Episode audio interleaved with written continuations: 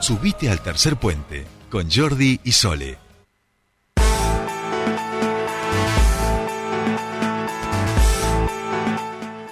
Bien, ya estamos aquí, 7.43 minutos de esta mañana y empezamos nuestro bloque, como decíamos, especial 3 de junio. Vamos a tratar en esta fecha, como siempre hacemos, eh, de reflexionar un poco sobre el estado de situación y de lo que ha pasado en estos siete años en relación a la violencia de género. Para eso vamos a empezar hablando por el Poder Judicial, más específicamente por el Poder Judicial de nuestra región y lo vamos a hacer... Donde tenemos una jueza que a nivel nacional, por supuesto, tiene su su, correlato y, tiene un montón de miradas en relación a que ha roto con ciertos estereotipos. Exacto. Y tenemos la suerte que además es amiga de la casa, con lo cual la vamos a saludar ya mismo a Leticia Lorenzo, jueza de garantías de nuestra queridísima ciudad de Zapala, que parece que está lloviendo y no sabemos si nevando a esta hora en Zapala. Leticia Lorenzo, muy buenos días. Eh, te saludan Sole y Jordi. Bienvenida a Tercer Puente. Buenos días, Sole, Jordi, muchas gracias por llamarme. Hoy viernes todos los incentivos están puestos para que no salgamos. está casi nevando acá. Y, llueve, llueve. Y, ahí, ah, y si aquí hace frío en Zapala, digamos, no nos queremos ni imaginar. Pegada a la estufa.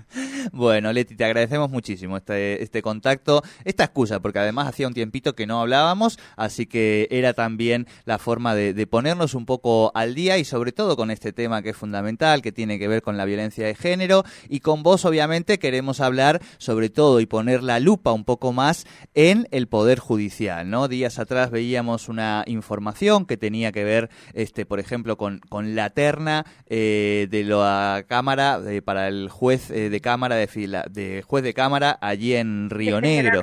En General Roca veíamos una situación también eh, veíamos a propósito de la polémica por el juicio por jurados por el caso de abuso sexual. Vemos también ayer hablamos con gente de la policía, mujeres que se reunieron con el fiscal Jerez para poder abrir allí, digamos, bueno, y también, por supuesto, tuvimos días atrás una también una denuncia en, en lo más alto del Poder Judicial, en el Tribunal Supremo de Justicia de Neuquén, entre dos integrantes. Así que te pongo ese, ese mapa, pero seguramente vos nos vas a poder ampliar eh, como para empezar a, a reflexionar en estos siete años y en la actualidad, qué va pasando en nuestro Poder Judicial cómo se va, cuánto vamos penetrando, digamos, con esta mirada necesaria en relación a la, equidad y a la violencia de género, ¿no? Bueno, qué mapa más amplio, ¿no? grande, grande. Por donde quieras. Grande, ¿eh? grande. Yo creo que hay algo que es innegable y es la visibilización de un tema que estaba totalmente escondido eh, con relación a la violencia de género y a lo que padecen las mujeres, porque eh, que, que pasen todas estas cosas no es casual y que no pasaran antes tampoco es casual. Entonces creo que el ni una menos fue un quiebre enorme eh, como mensaje a un sistema en términos de basta con esto, no basta de esconder esto, porque en definitiva todo lo que no decimos, todo lo que no accionamos, termina generando violencias letales que es lo más grave, ¿no?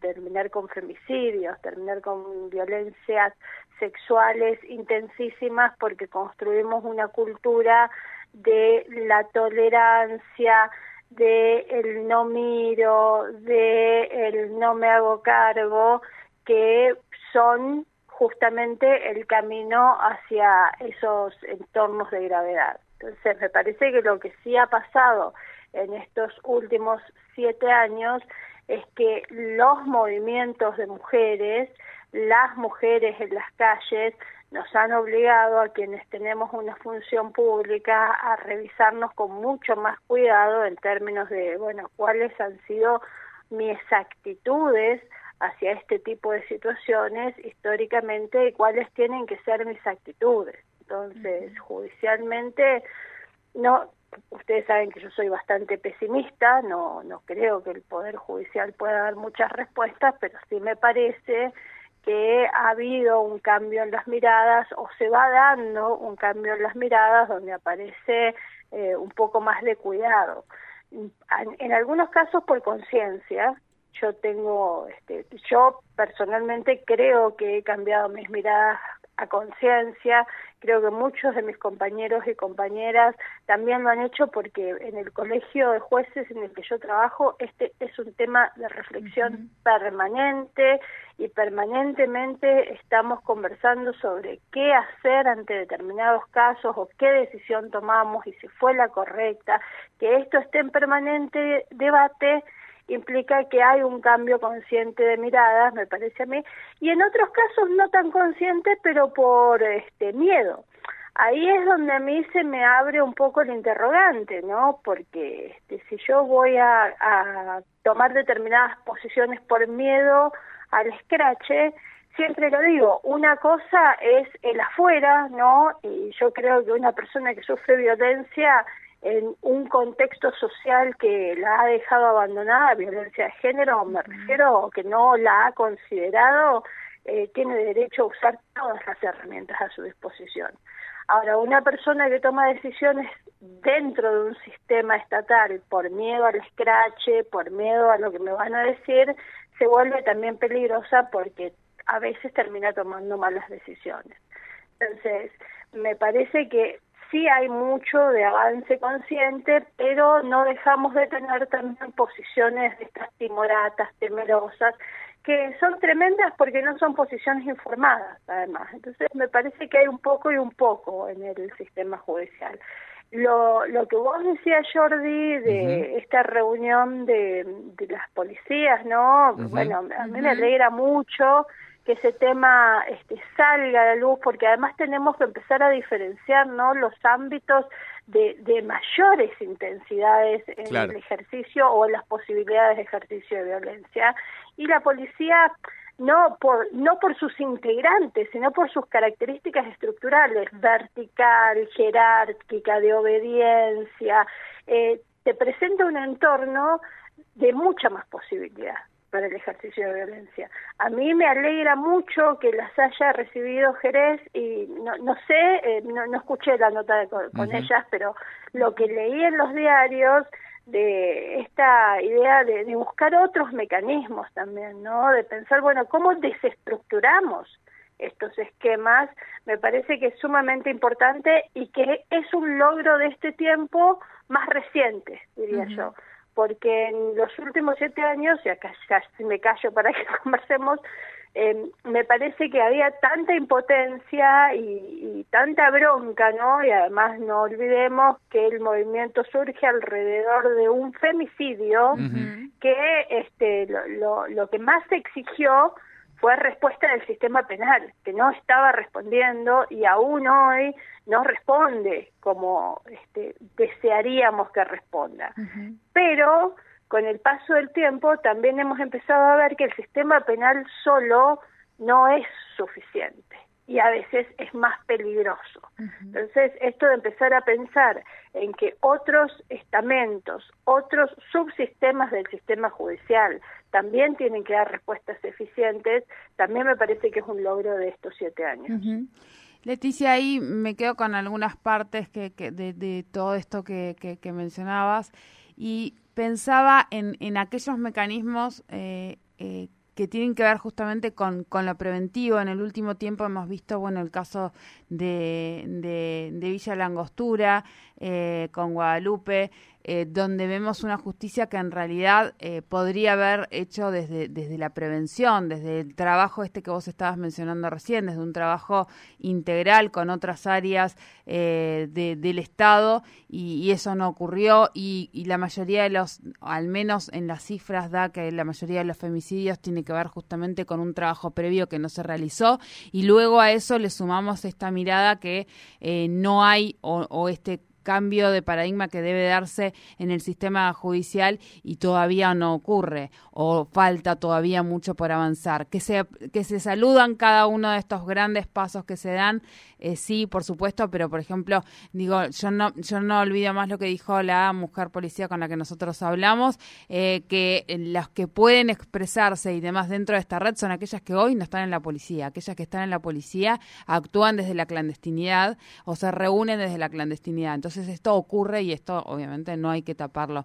Pensaba en, esta mirada que vos mencionabas recién en relación a esto, ¿no? los mecanismos previos y cómo trabajar también sobre eso, sobre esto último que vos decías, Leti, ¿no? Eh, eh, es un trabajo integral, es mucho más allá también de la justicia y cómo todo esto puede abordarse desde la justicia.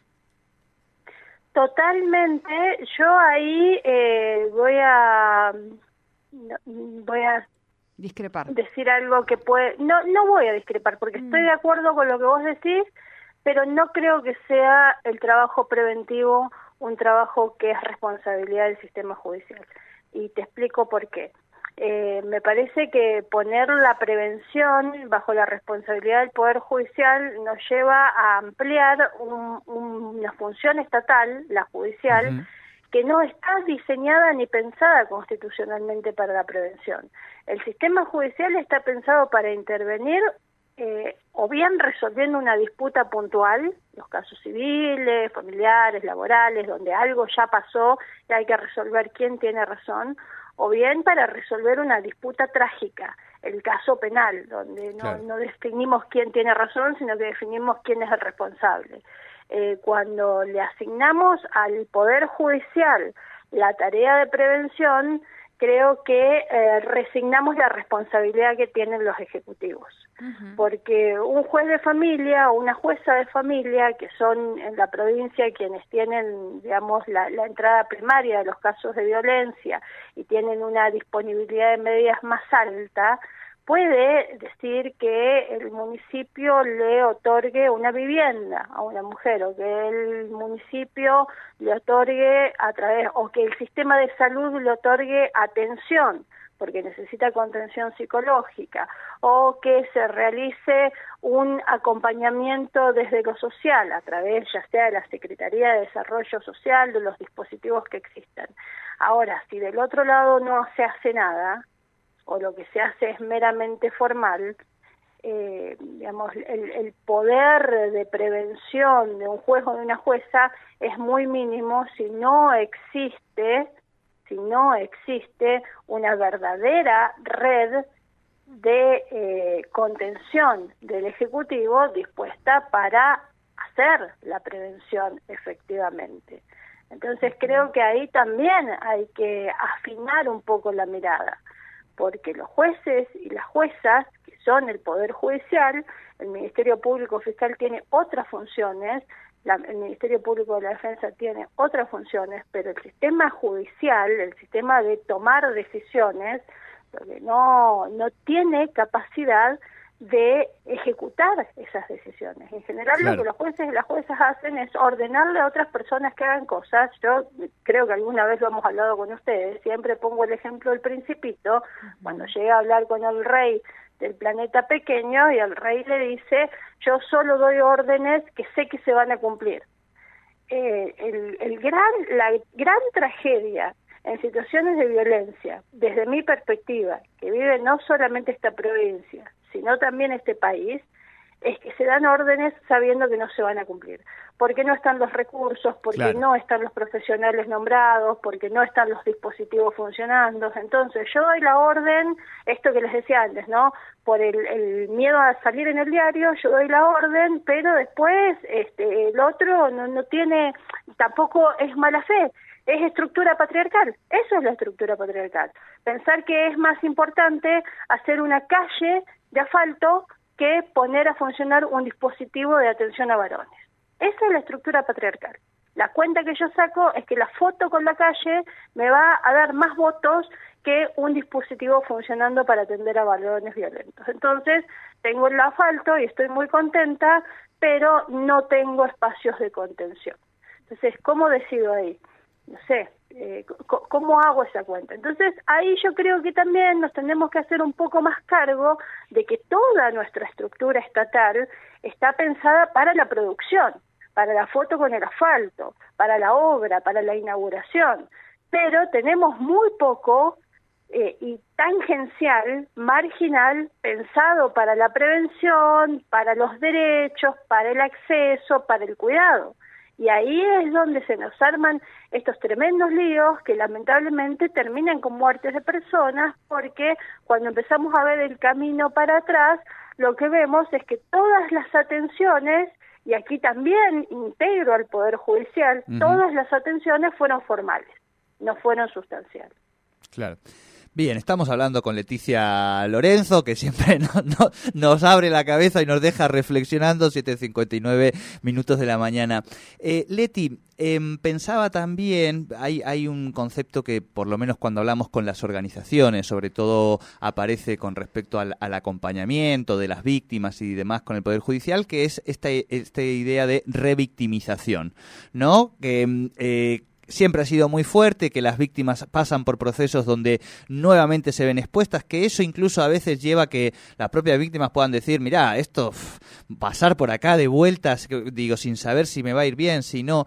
Bueno, toda esta, esta idea de, revictimización que se ha dado tanto en estos siete años, ¿crees que, que se han creado mecanismos o que culturalmente se va encontrando fórmulas para que las víctimas efectivamente no vuelvan a pasar por ese sufrimiento para poder tener justicia, en definitiva, ¿no?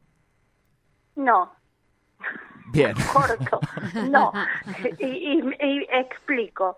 Eh, yo creo que los judiciales somos esencialmente, como todas las personas, ¿eh? acá eh, creo que todas las personas tenemos en esencia la este, búsqueda del mínimo esfuerzo y la mayor ganancia. ¿no? O sea, yo quiero cobrar mi sueldo tranquila, básicamente.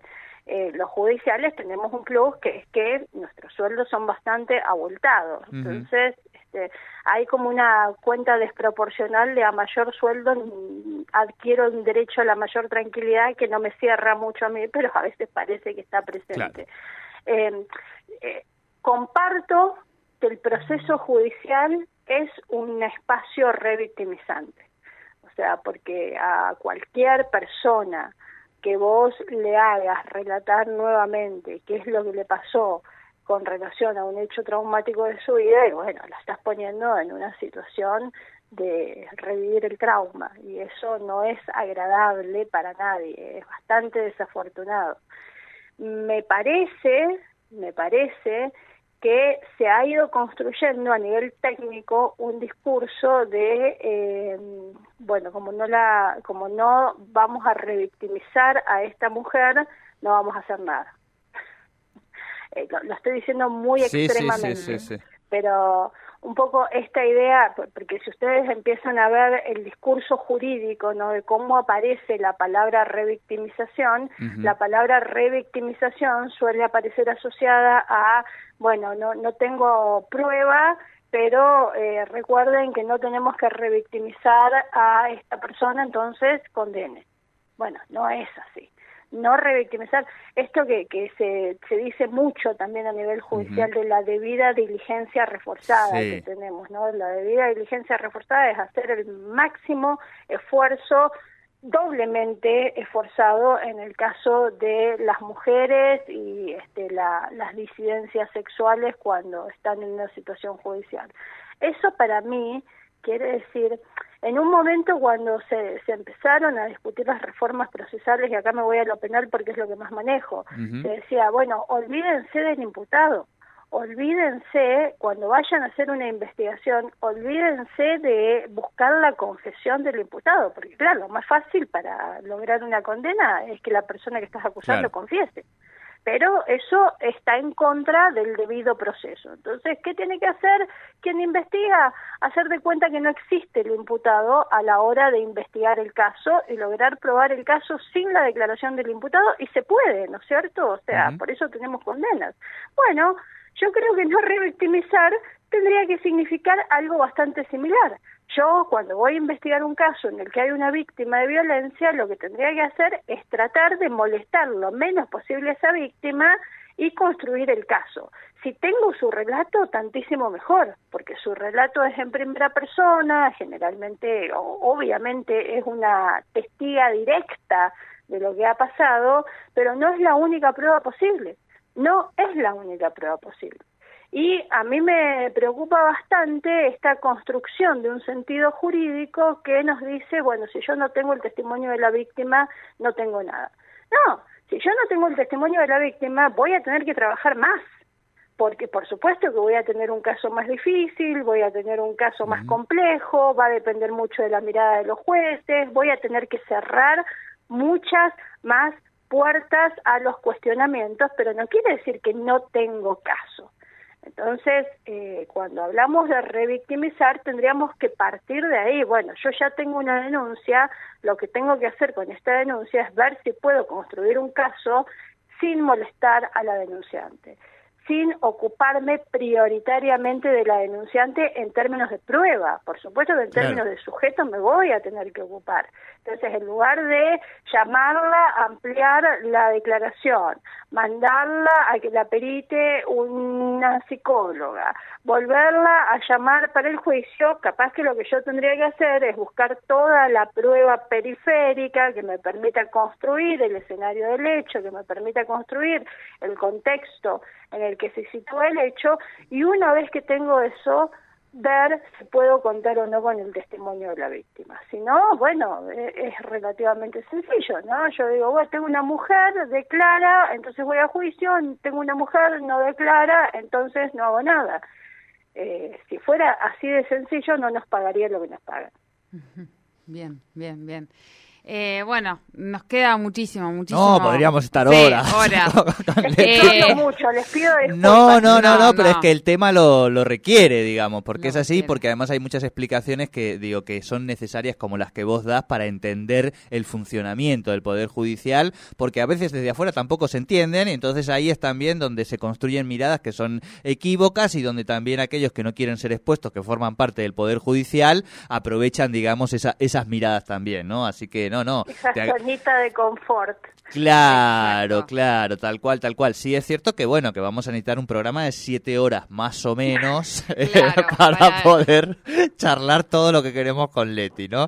Pero bueno, vamos a, dejarla para otros medios y para que después también eh, cumpla su función como corresponde. Leticia Lorenzo, la verdad que como siempre te agradecemos un, montón eh, la charla con, con Tercer Puente y agradecemos mucho que formes parte del Poder Judicial de aquí de nuestra provincia de Neuquén. Muchísimas gracias, les mando un beso grande. Un beso. Hablábamos con Leticia Lorenzo, ella es jueza de garantías de Zapala. Eh, bueno, un poco tratando de reflexionar sobre varias cuestiones que todavía tenemos que trabajar eh, dentro del de, eh, Poder Judicial, que es lo que donde a ella le compete, pero esto va relacionado con, con muchas áreas, como, como lo dijo recién Leticia.